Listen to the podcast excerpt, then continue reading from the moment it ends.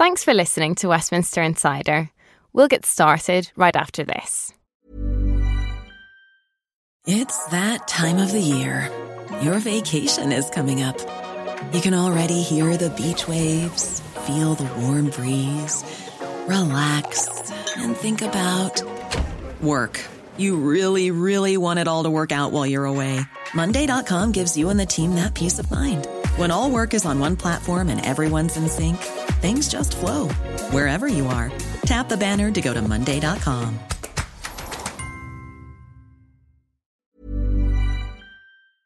Today's episode is presented by Lloyds Banking Group. Everyone deserves a safe place to call home. That's why Lloyds Banking Group has championed the social housing sector for decades, supporting more than 340 housing associations across the UK.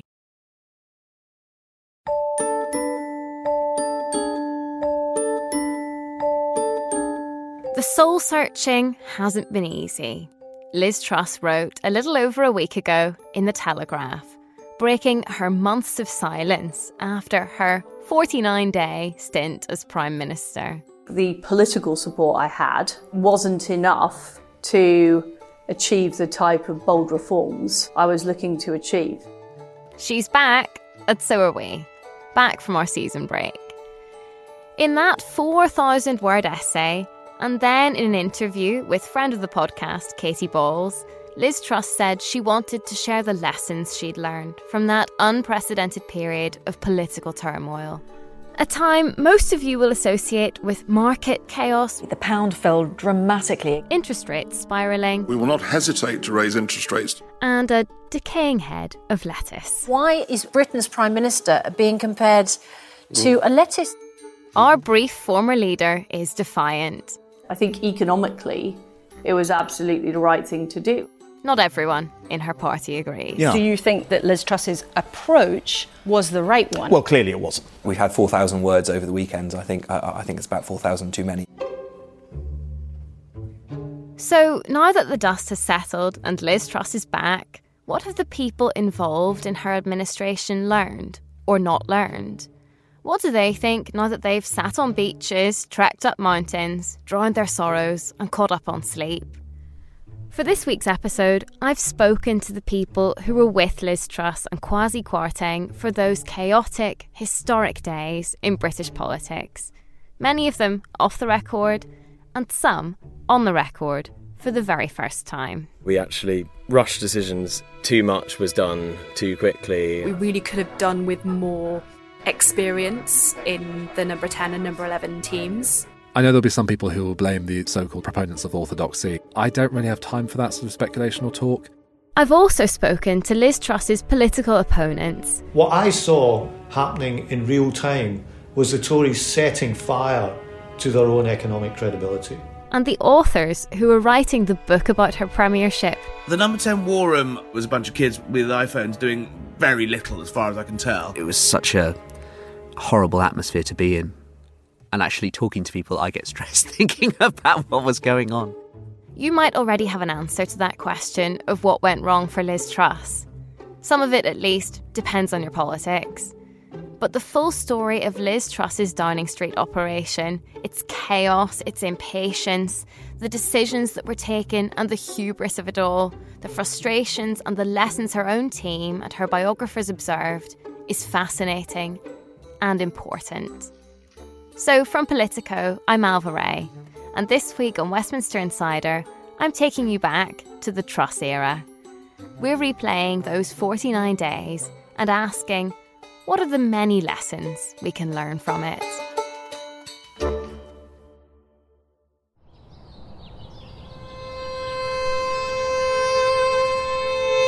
Chevening, the grand grace and favour mansion of the Foreign Secretary in Kent. A Palladian home set in elegant gardens and acres of land, ideal for strolls in the summer sunshine. Inside, the corridors are lined with antiques, rare artwork by the Grand Masters, and there are documents signed by Oliver Cromwell. This is where Liz Truss, the Prime Minister elect in all but name, spent the last weeks of summer 2022, preparing for power. because the length of the leadership election was so long, and actually the result seemed pretty inevitable from about early August. You had obviously a lame duck administration in number 10 not really doing anything, and you had this alternative seat of power being established. Harry Cole is political editor of The Sun and the co author of Out of the Blue, the inside story of the unexpected rise and rapid fall of Liz Truss. It was quite weird. We went down there to interview Truss one um, one afternoon, and it was a bit like sort of wandering into sort of some sort of Regency novel because you had this ginormous, beautiful house and gardens and grounds. And there were just all lots of people sort of wandering around in couples and, and, and foursomes, you know, just talking about all the plans they were going to do, um, you know, drinking lots of tea and just sort of wandering around. Here, Truss was hunkered down with top civil servants, advisors, and the visiting libertarians who dropped in and out to help her plan her first 100 days excited that their ideas would finally have their moment in the sun. But cracks were already appearing. It felt to me like um, they were sort of almost there too long. To and too, too many sort of cliques established, and uh, and by the end of the campaign, I think there was a bit of bad blood from the people who got Truss onto the ballot. Uh, you know, a special advisor team, some of her long-standing political aides, who had begun to be sort of cast out by Chevening when actually the civil service machine sort of got their hands on Truss. I remember one person saying that one day they just arrived at Chevening and they walked in to see the, the, the boss and they weren't allowed to, they had to book an appointment. So the first time I visited Chevening was just before the campaign was ending, and I was there to talk with her and the team about the speech that she would hope to give outside Number 10, having just become Prime Minister. Asa Bennett was Liz Truss's speechwriter at the Department of Trade, the Foreign Office, and finally, Number 10. It became clear Liz had really been thinking about this. We were speaking about how, in effect, she wanted to show that determination to get on with business from the moment of day one. I was tasked with looking up the previous Prime Minister's speeches to see how long they'd spoken. Boris, for some reason, went on for 12 minutes. Liz was keen to, you know, four minutes, five minutes, you know, we, we have things to do. Today at 6, we're live in Downing Street, where in the past hour Liz Truss has arrived as the UK's new Prime Minister. I am confident that together we can ride out the storm. We can rebuild our economy. And we can become the modern, brilliant Britain that I know we can be. There was a real sense that we wanted to channel of you know, in, in, the vibe of Churchill of action this day, and I, I think we took it up a notch by saying it's not just action this day, but action every day.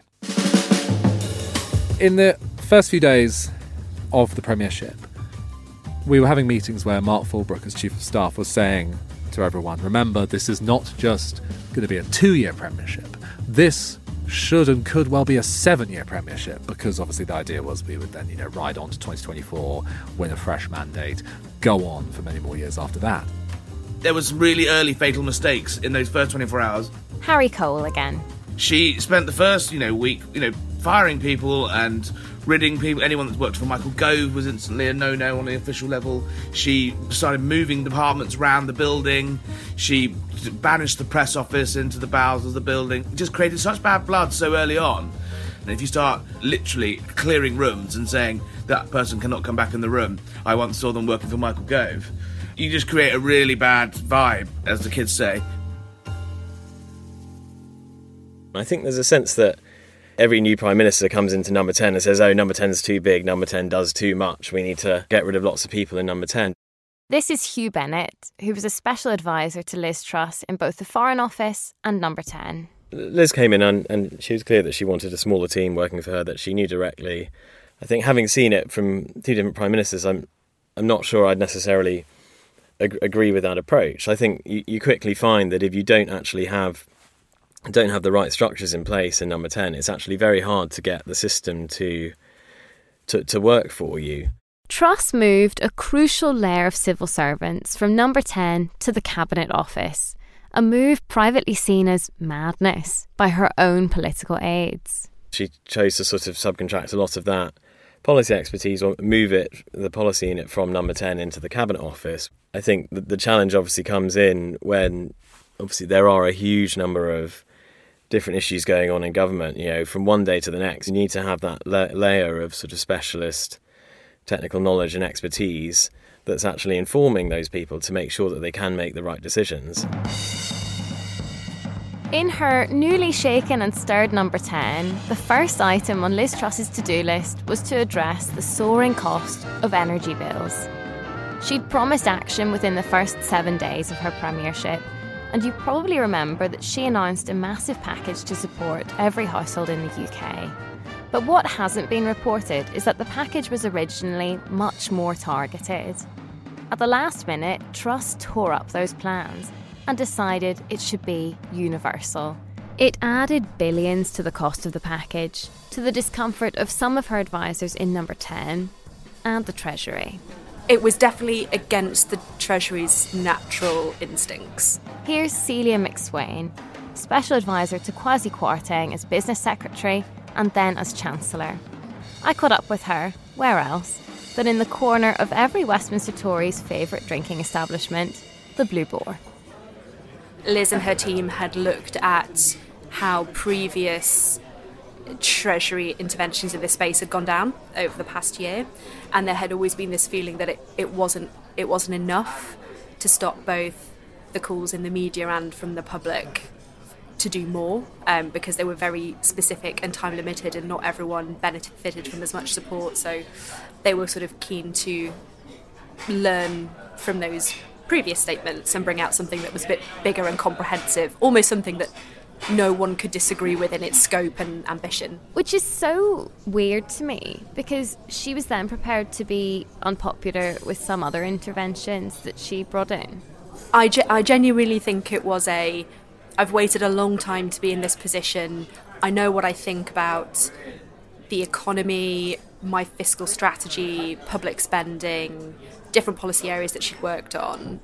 She didn't want to be dogged by this issue in the same way that she'd seen Boris and Rishi when he was Chancellor, dogged by it. Mr. Speaker, I beg to move the motion. Earlier this week, I promised I would deal with the soaring energy prices faced by families and businesses across the UK. So, Liz Truss, the supposedly low tax and spend Prime Minister, the woman who hates handouts, announced an energy price guarantee that was estimated to cost £150 billion. It cost more than the furlough scheme. In fact, it was over twice the cost. But there was next to no scrutiny about whether this was the right approach because, well, you remember what happened next. A few moments ago, Buckingham Palace announced the death of Her Majesty Queen Elizabeth II. The death of Her Majesty the Queen is a huge shock to the nation and to the world. The mourning period of 10 days was to have a strange political effect on this very new Prime Minister. The Sun's political editor, Harry Cole, again.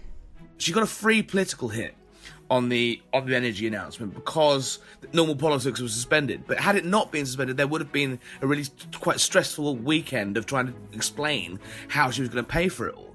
I get the impression that this period, touring the UK with the new king, isolated Truss from many of her advisors and emboldened her for what came next. Asa Bennett, her speechwriter, again. I mean, just look at what she was saying in her speeches. You know, within days, within the period of national mourning ending, she was off the United Nations, and she was saying that it was a new era under a new, a new monarch. Someone said that she came back quite imperial after that. Actually, she got a taste of that bit of the government of, governing, of being the sort of, you know, the the nation's leader. And I just think the normal lack of you know political process and scrutiny in those ten days made a vacuum where mad things were decided without the normal checks and balances, uh, and the result, as we saw, was inevitable. My memory of the preparations for the budget were that they were pretty chaotic. Liz Truss had been clear throughout the leadership campaign that she wanted to reverse the national insurance increase and stop the planned increase in corporation tax. And if she wanted to do that, there needed to be some sort of fiscal event. She wanted it within the first couple of weeks of her administration, sparking mild panic among aides about the speed required to deliver it. But the delay caused by the mourning period didn't actually help. Here's Celia McSwain. we all assumed that it would give us more time to prepare for that fiscal event, but actually, what happened was number 10 started to get much more ambitious about what we could put in it.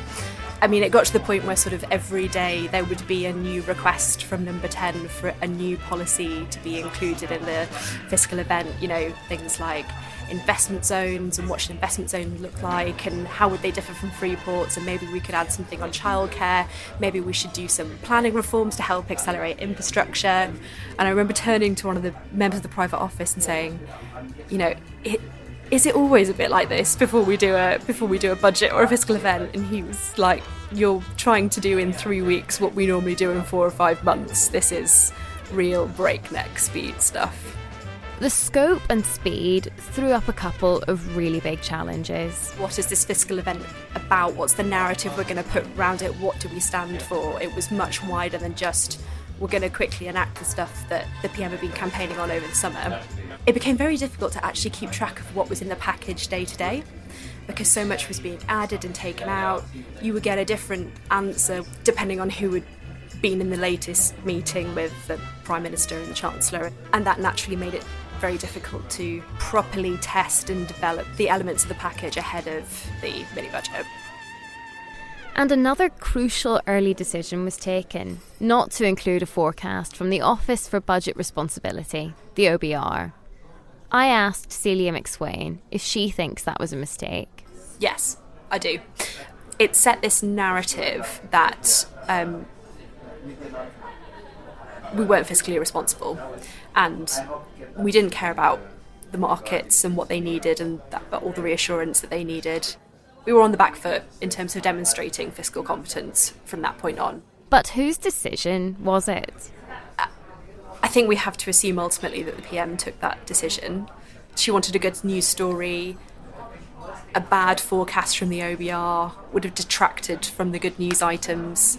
But in hindsight, actually, not having the forecasts caused an even bigger distraction from those good news items, which was the market reaction. And Celia McSwain says Liz Truss was warned to go slower with the mini budget preparations. Kwasi was initially keen that we we take a bit more time and work work through everything properly. I think he was um, really conscious of the need to um, emphasise fiscal discipline particularly with the scale of the tax cuts that we were planning to set out. Um, and that was even more important in the context of not having an OBR forecast. Um, so he was initially very keen to outline some spending plans alongside the tax cuts because to reassure the markets, you need to be able to show how you're planning to pay for these big uh, drops in the revenue you're, you're planning to get in as the exchequer, right? So he raised that point repeatedly, but unfortunately just lost the battle. Liz Truss was a woman in a hurry. With only a few days between the mourning period ending and Parliament going on a two week holiday, again, for conference recess. Here's Hugh Bennett, one of Liz Truss's special advisors. There was a real desire from from Liz and others to show that they were still hitting the ground running, that you know, we were getting on with these reforms, you know, desire that they would actually have a positive economic impact in time for the next election. And so, in a really narrow space of time before party conference, uh, obviously the mini budget and lots of other you know, fairly fairly big policies were all, were all rushed out the door in that time, and there wasn't enough time to really explain to people why we were doing what we were doing, why they were the right decisions for the country. She was charging around saying, "I've only got two years. I've only got two years." and actually, I think she was trying to do sort of two years' work in, in six weeks, which um, again was a political misstep. Everyone was just very ambitious. I mean, everyone came in with loads of energy and enthusiasm. These are things that the PM had wanted to do for years, and uh, everyone involved with the campaign was kind of riding high off the campaign win, and there was a real sense of, yeah, now we're in here, we can do things, we can change things. But obviously, with, the benefit of hindsight, if you're trying to change the economic course of a country, you can't turn that round overnight and expect everyone to just get on board with it. So the fast moving, ever expanding, out of control mini budget was underway. But what was the story behind what would become the most controversial aspect of that mini budget? The decision to abolish the higher rate of income tax paid by those earning over £150,000 a year. So um, the 45p uh, rate was decided on in that period um, where the scope was getting wider and wider. I mean, I don't think anyone ever entertained any idea that this would be universally welcome, but in the PM and, and Kwasi's mind, this was something they really believed was important for economic growth. They wanted to send a signal internationally that the UK was becoming a more competitive place for tax, and they were going to do it at some point. I think they thought, well, let's just get it out of the way early and let's use the political capital we have in the honeymoon period with our backbenchers um, that, you know, new prime ministers usually are afforded um, to to get this through, and then it will pay off in two years, and everyone will have kind of forgotten about the nervousness they had around the optics like back when it was announced. The 23rd of September, mini budget day. Media staff in number 10 only saw the mini budget that morning and immediately feared it would be politically toxic. They knew from polling that they already had an image problem. They were seen as on the side of bankers, not ordinary people. And Truss and Kwarteng would soon learn that they wouldn't be afforded that honeymoon period from the Tory backbenches. I now call the Chancellor of the Exchequer to make a statement. Chancellor. Thank you, thank you. Thank you, Mr. Speaker. I was uh, sitting in the officials' box in the House of Commons watching Kwasi deliver the mini budget. Uh, anyone who's who's worked with a, a minister um, to prep them for a parliamentary appearance will tell you that if the chamber is quiet, that's a really really bad sign. And um, from the get go, our backbenches were deathly silent. Today, we have cut stamp duty. We've allowed businesses to keep more of their own money to invest, to innovate, and to grow. We have cut income tax and national insurance for millions of workers. Some of it we were expecting, for example, she had run on the leadership on not having the national insurance rise. This is Pat McFadden, Shadow Chief Economic Secretary to the Treasury, who was sitting across the chamber from Truss and Kwarteng on the opposition front bench. There was other things in there that we uh, weren't expecting. Most obviously, the abolition of the 45p rate. This was supposed to be the great surprise. What do they call it? The rabbit out of the hat. You know, uh, that's what he chose to do. That was the intention. Um, and in hindsight, we got the pitching of that so wrong. Not just because it's a politically contentious measure anyway, but generally, when you're trying to announce um, new radical things, you want to actually do it in a very boring way so that people are reassured about the change that's coming. By making it a rabbit, we actually leaned into the fact that it was radical and different and new and diverting from the status quo and almost emphasised the degree to which it was controversial. It was a return to the old idea that all we had to do to get economic growth was unleash the animal spirits, make those who uh, have uh, significant amounts of money even wealthier, and then somehow the rest of us will benefit. This was a return to trickle down, which is not only a bad thing because it's unfair, even though it is unfair, it's also a bad thing because it doesn't work. In the moments after that mini budget, Pat McFadden dashed to Parliament's central lobby to give the Labour response to the waiting TV and radio crews. Inflation and interest rates were already rising, and what they had decided to do was to inject a huge amount of more money into the economy purely through borrowing for unfunded tax rises. This was an ideological, unforced big new splurge of borrowing, really to enact ideas that had been kicking around in right wing pamphlets for many years.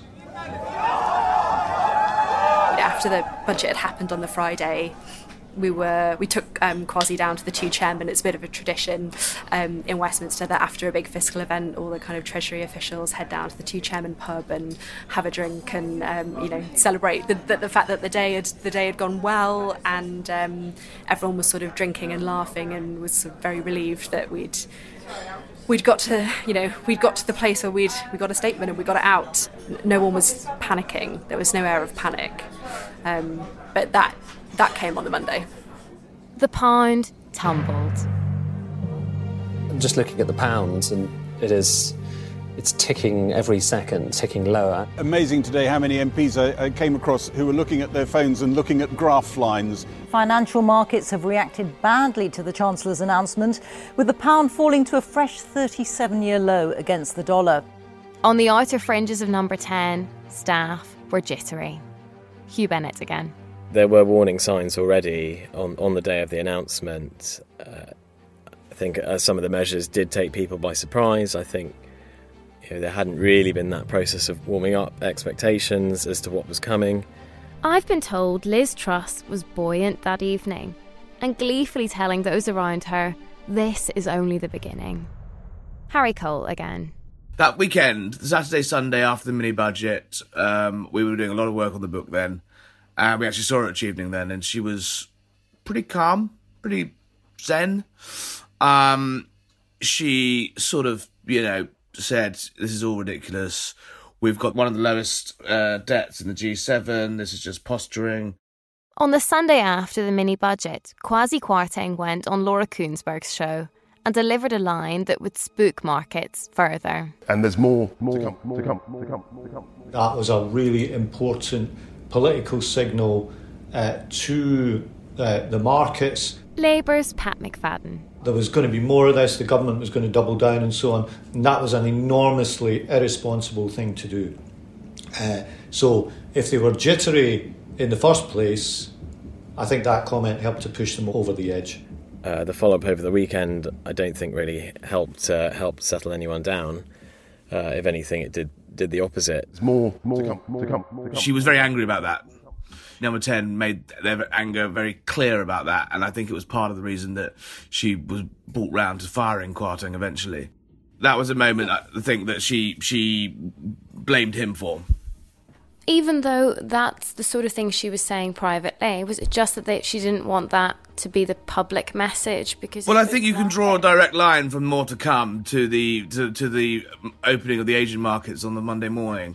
Now the British pound has fallen to its lowest level ever. We got into uh, the Treasury really early in the morning, and um, Kwasi had called a meeting with, of all the director generals and the Treasury chief economist and she sat there and gave this very grim presentation about the market reaction that happened that morning. That was when mortgage rates had really started to rise. Uh, the pound was obviously still jittery, and we were becoming aware of this um, pension liquidity issue. And uh, there was a sort of hush that descended over the room as everyone kind of took in the full full scale. And she said it, you know, she said it very calmly, um, but we were left in sort of no uh, with no doubt that this was a very, very serious situation. While the serious situation unfolded, the lobby and all of the Labour Party had to camp to Liverpool for a Labour conference. It was like two sort of parallel universes. We were having, uh, you know, I've been going to Labour conference for many years. I'm not going to sort of be holier than thou here. We've had very rocky Labour conferences over the years. But none of that was happening at Labour conference. We were having this very uh, positive, together, you know, in internal terms, in internal atmospherics, the best conference that we've had since we left power, I would say, uh, in 2010. But day by day at the conference, externally, you were watching this carnage unfold. And by the time we get to midweek, we've got the IMF coming out, issuing warnings. Uh, mortgage rates are really spiking, and you've got the Bank of England having to make an intervention uh, to prop up the pension schemes. The world's lender of last resort, the International Monetary Fund, fears the government's plans will backfire. In a statement, it said developments in the UK would be closely monitored and untargeted fiscal packages were not recommended at a time of high inflation. The Bank of England announced today it will buy unlimited quantities of government bonds at a quote urgent pace. What I saw happening in real time was the Tories setting fire to their own economic credibility. That all this rhetoric through the years, we're the party of sound money, we might not have the biggest hearts in the world, but we know how to run things and we can be trusted with the public finances. They just took a sledgehammer to the whole thing. Meanwhile, back in Westminster, Celia McSwain was reaching out to Tory MPs who had scattered all across the country for conference recess. It became increasingly clear that the party was in a really, really bad place. Um, we were speaking to MPs from all sides of the party, and the feedback was the same. Um, abolishing uh, the 45p rate of income tax um, was proving so toxic on the doorstep. I mean, none of the other tax cuts had, had cut through, and people were just saying at the time of a cost of living crisis, what this government has decided to do is prioritise tax breaks for very wealthy people. So the party was in a very, very mutinous place by the time that we arrived at conference. Asa Bennett visited Truss in the Downing Street flat on the Saturday before Tory conference to go through the draft of her big conference speech. I think it was clear that the mini budget was still sort of the fallout was hanging around in the background, but then you know it wasn't it wasn't sort of dominating. It was more just that it was like a sort of buzzing mosquito in the room, effectively. Liz Truss was clear at that point that the controversial 45p rate was staying. And as luck would have it, that very weekend, she was gathering all of her party, her critics, her angry MPs, together in the same hotels and bars and conference centre under the glare of the media. Once we got into conference season, the crucial days in the run up to it, I had senior colleagues, when discussing the speech, expressing their reservations about the 45p section she'd be saying, um, asking, you know, did it have to be so on the nose? Um, is there a way of, you know, sandpapering the section so it didn't sort of put people's backs up so much because they'd had MPs expressing concern to them in turn? And so I was trying to soften it preemptively. It sounds like you were seeing her really regularly at conference. The speech was on the last day. You must have seen the flip, I suppose, from feeling quite confident about her agenda to realizing that they would need to make this U turn. So I could definitely say that the U turn happened on Monday night of the conference, and I I had a meeting with her about 4 p.m. that afternoon, and the 45p section, which was going to make clear that she was still going ahead with abolishing it, it was still there in the speech. We will abolish the 45p rate of income tax, which was bringing very little money into the exchequer the speech read at 4 pm that day. I'm not prepared to keep a tax just for the sake of virtue signalling. A few short hours later, it would be changed. She was talking to MPs with concerns about the Trussonomic package. They were, you know, shuffling up to her room um, to have meetings with her. Um, and so many of them were coming on side. They were coming around with the arguments uh, that were being put. But clearly it wasn't good enough. Meanwhile, over at Kwasi Kwarteng's suite, it felt a bit like a, a student uh, room in the middle of an essay crisis because, you know, you had all these really tired, haggard advisors that had been working, like running on caffeine and adrenaline for three weeks, um, sitting around the table trying to f- finalise the speech whilst also, um, you know, dialing into calls to check the state of the market stale sandwiches that had just been sort of brought up throughout the day to keep us all going in the corner and then one by one we'd kind of invite a few MPs up at a time to um, give feedback to the Chancellor basically. And so these MPs would kind of be brought in one by one to give this kind of terminal diagnosis to the um, 45p rate. So, you know, by the end of the day, I think the decision was taken about 9 pm. Um, uh, Kwasi went to go and see the PM who'd asked him for a meeting, and you know, it was it was clear to both of them that it wasn't going to hold. The U-turn on the 45p rate broke from Harry Cole in the early hours of the morning, rippling through the bars of Birmingham before Liz Truss had even had the chance to tell the cabinet herself. I know the plan put forward only 10 year, uh, days ago has caused a little turbulence. I get it. I get it. The fact is that the abolition of the 45p tax rate became a distraction from the major parts of our growth plan. That is why we're no longer proceeding with it. I get it, and I have listened. You can relive every twist and turn of those crazy days in my diary episode from that conference. The main takeaway was that Liz Truss and Kwasi Kwarteng both survived, but discipline had collapsed. To her critics, it was clear that Liz Truss's days as Prime Minister were numbered. Labour's Pat McFadden. Keir Starmer came to my constituency and we went to a mortgage broker in the high street in Bilston and we met with people, and these people were sitting there telling us our bills are going to go up by hundreds of pounds per month, and they were really frightened by it. Back in Westminster, this is when things took a turn for the even worse.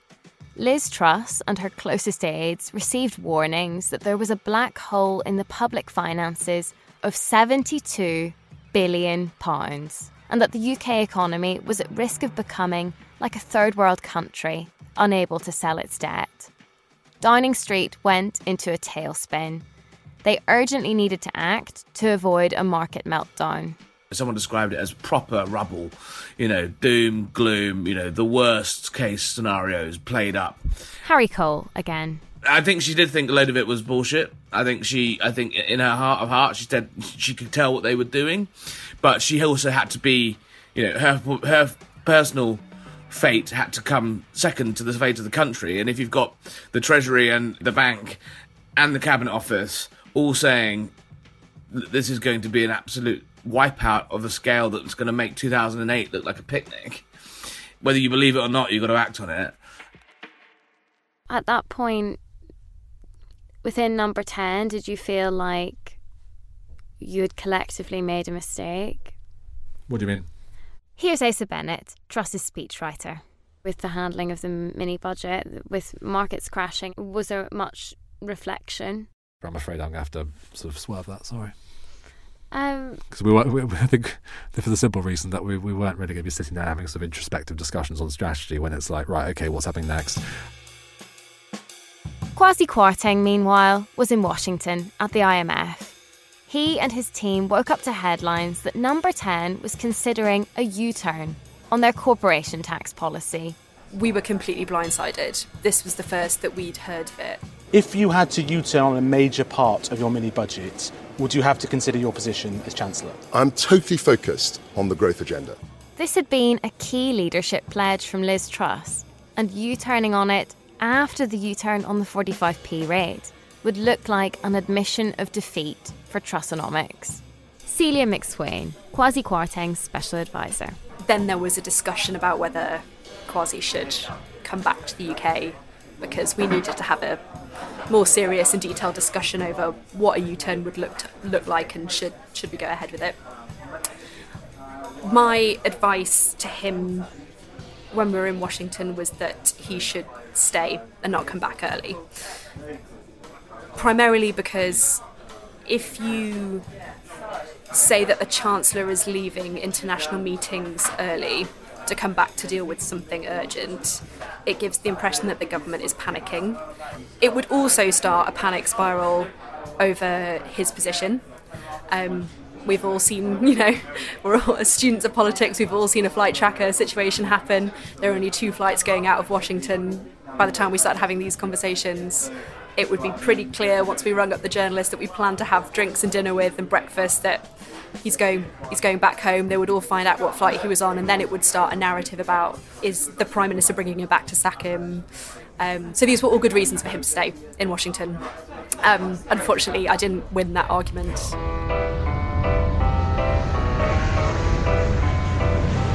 An airport dash for a chancellor under pressure. Kwasi Kwarteng's car disappeared into the Washington night after an embassy event and a hastily rearranged early departure. We could actually hear the, I think it was the Sky News helicopter, we could hear it actually from the plane uh, circling the kind of landing strip.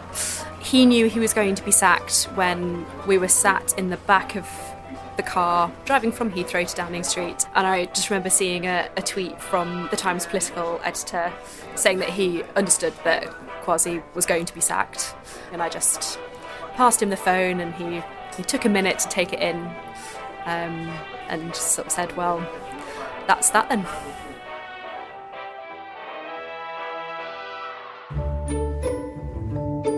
Coming up after the break. And she said to, to Kwarteng, they're already coming for me, Kwasi. The mood obviously wasn't great within number 10 for those few days. And now it is literally just about survival. Stay with us.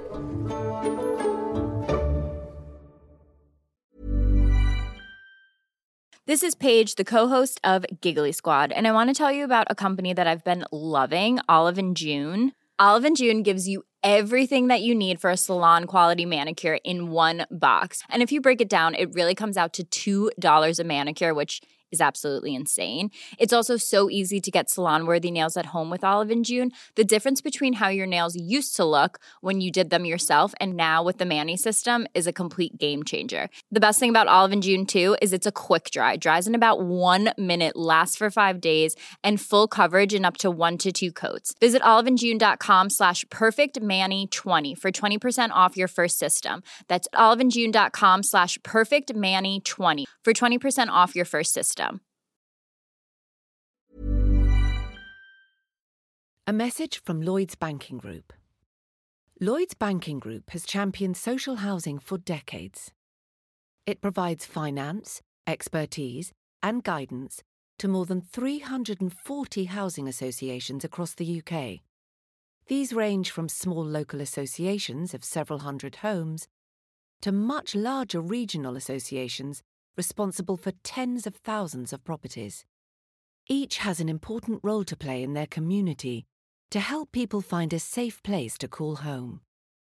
Improving access to quality and affordable homes is central to Lloyds Banking Group's commitment to helping Britain prosper. That's why Lloyds Banking Group is calling for 1 million more homes to be made available for social rent over the next decade.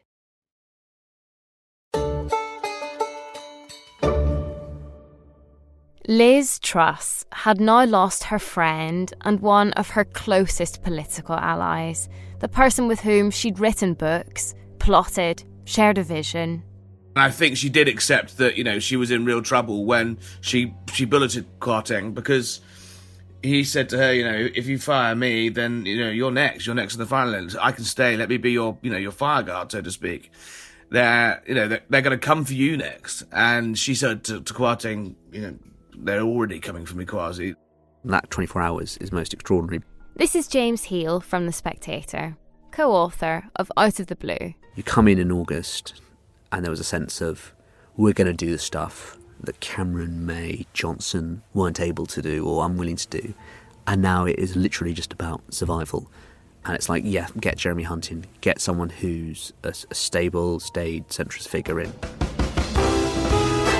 Jeremy Hunt has been appointed as the UK's new Chancellor. Chancellor of the Exchequer Jeremy Hunt ripped up what was left of Prime Minister Liz Truss's controversial economic program. After Jeremy Hunt, the new Chancellor, made his statement today, she doesn't have the policies or the agenda or the authority that a Prime Minister requires. They have gone. She is not in power.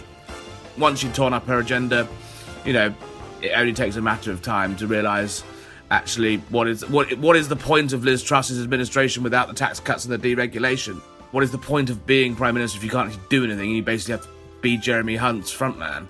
Liz Truss looked on as Jeremy Hunt, her new chancellor, binned her agenda. This is a wave of U-turns unprecedented in scale and speed. Do you feel humiliated? I feel, first of all, that I did make mistakes and I've I've been upfront and honest about that. It won't come as a surprise to learn that the mood obviously wasn't great within number 10 for those few days. Hugh Bennett again. Obviously, we, we pulled together, we got a.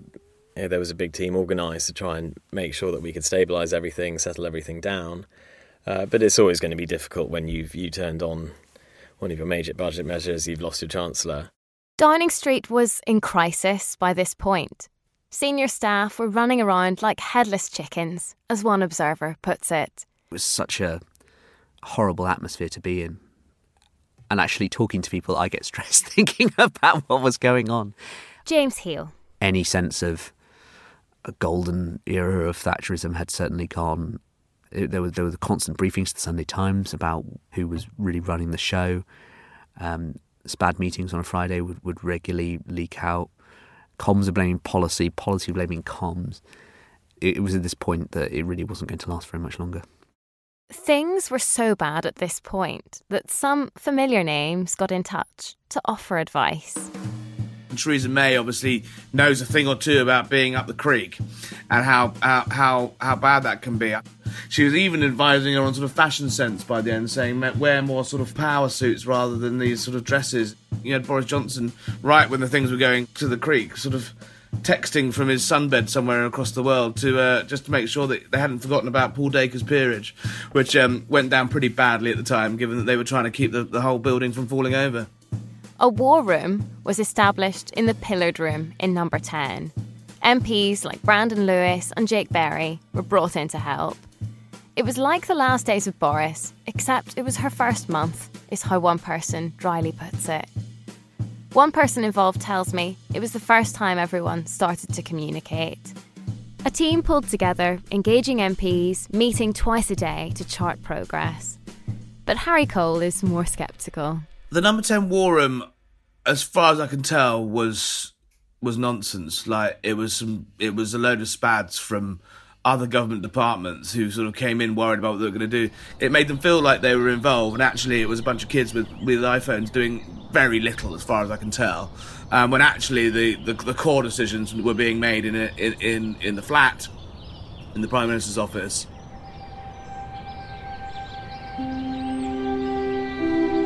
Liz Truss woke up on Wednesday, the 19th of October, probably not realising it would be the day it all fell apart. In the morning, she had to suspend a top aide over an aggressive briefing to the Sunday papers about Sajid Javid. Next up, PMQs. A book is being written about the Prime Minister's time in office. Apparently, it's going to be out by Christmas. Is that the release date or the title? No sooner had she escaped that bear pit than Suella Braverman, her Home Secretary, resigned. It was over a breach of the ministerial code, but Braverman issued a brutal resignation letter with it. Writing, pretending we haven't made mistakes, carrying on as if everyone can't see that we have made them, and hoping that things will magically come right is not serious politics. Even the advisors who thought they were steadying the ship, that Liz Truss might make it until Christmas, knew it was over then.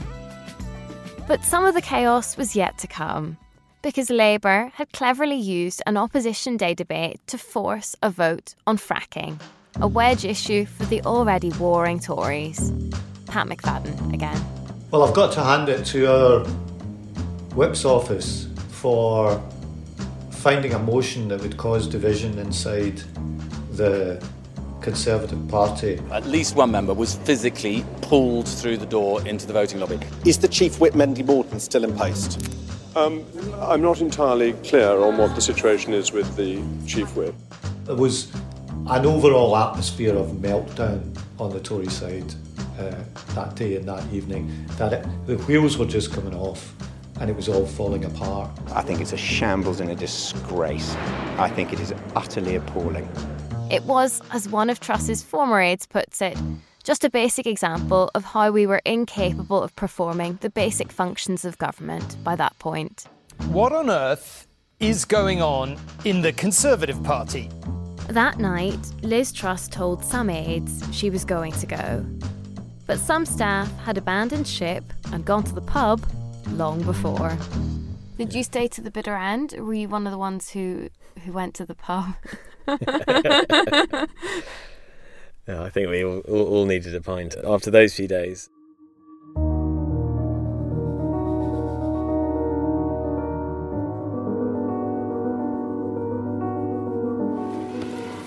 Given the situation, I cannot deliver the mandate on which I was elected by the Conservative Party. I have therefore spoken to His Majesty the King to notify him that I am resigning as leader of the Conservative Party.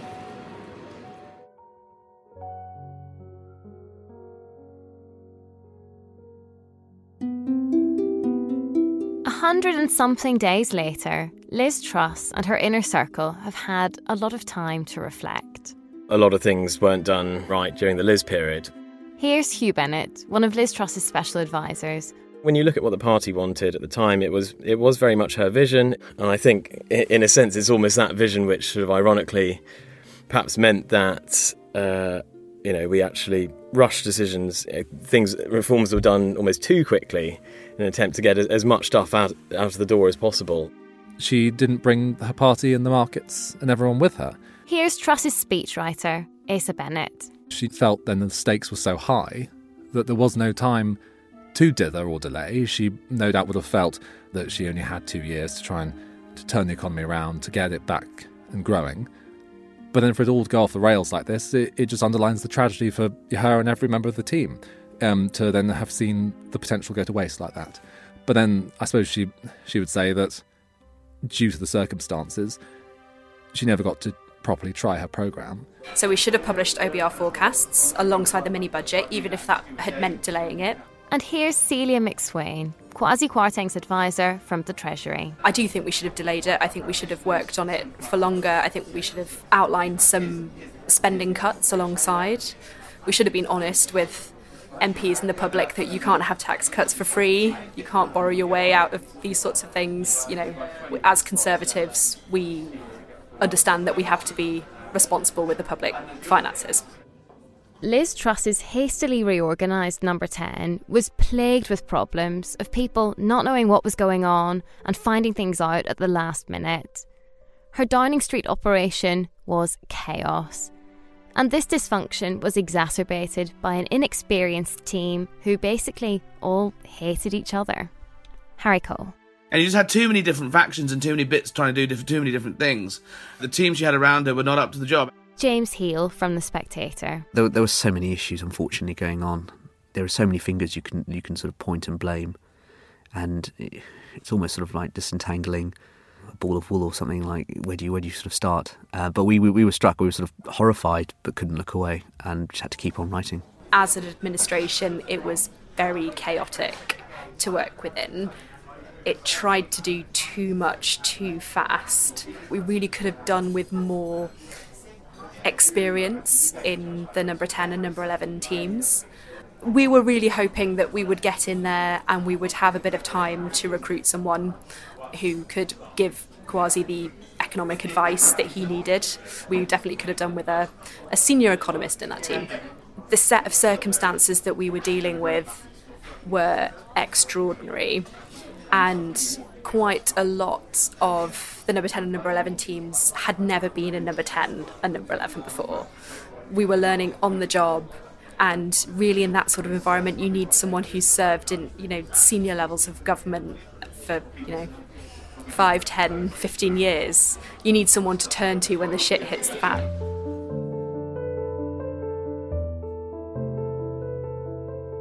So there were problems with the Downing Street team and setup, the comms, the rush. But ultimately, Aid seemed to agree the problem was her, Liz Truss, her impatience, her drive, her unwillingness to be challenged or stopped. It drove every decision. I know there'll be some people who will blame the sort of so-called proponents of orthodoxy, um, and there's a theory doing the rounds about whether you know the Bank of England and the Treasury and all that are sort of were in cahoots about this and the other. I I don't really have time for that sort of speculation or talk. When you're prime minister, you know you have to take responsibility for your actions of the government you're presiding over. You know, you you have the final say on what's happening in the budget that you've worked very closely with your chancellor on, and I think she knows this. She didn't invite challenge. She didn't know what she didn't know. It wouldn't have made a difference if I had been in the room. She wasn't willing to listen. These are the things I've been hearing again and again. Liz Truss's bullheadedness made her, and it broke her. The advisors you've heard from all believe that there's a possible world in which a low tax agenda is working. They had their issues with exact policy decisions, timing, speeds, communication, the leader even, but they believe in the underlying project. For others, though, this was a case of bad politics. Here's Labour's Pat McFadden. This wasn't a comms problem, it was a policy problem. The big wrong decisions here were to spend 10 years writing about this in pamphlets, get into government, trash the economic institutions, uh, do a load of borrowing, not for investment, uh, but to do this to fund tax cuts forever and a day. It was hugely irresponsible. And the sad thing is, people are still paying for that in their mortgage rates. And the Tory party has to take responsibility for that because it was done by their own hand. So, what's happened to those people who were in Liz Truss's number 10?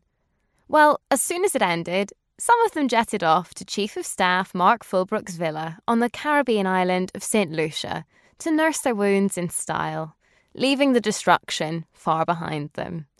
Months on, some have new jobs outside politics, some have gone travelling or are studying, others are still spending their severance pay, catching up on sleep, weighing up their next move.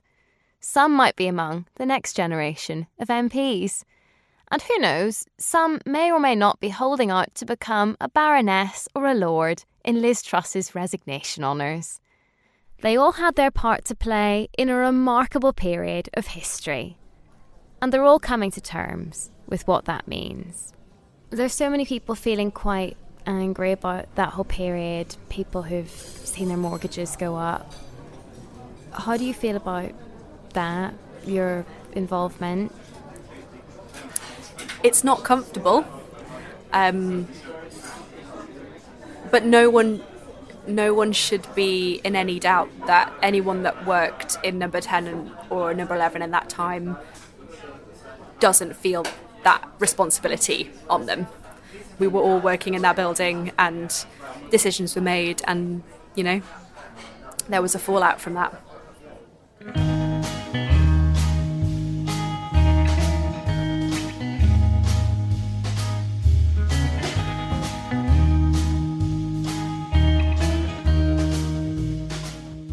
Thanks for listening to Westminster Insider with me, Alva Ray. If you've enjoyed it, please spread the word, follow us, and maybe leave us a nice review. And don't forget you can go back and listen to past episodes, including my diary of Liz Truss's first and only Conservative Party conference. My producer was James Tyndale of Whistledown Productions, and here at Politico, my executive producer is Christina Gonzalez, and my editor is Jack Blanchard. There we have it. It looks like the lettuce outlasted the Prime Minister. It did. We'll be back next week. See you then.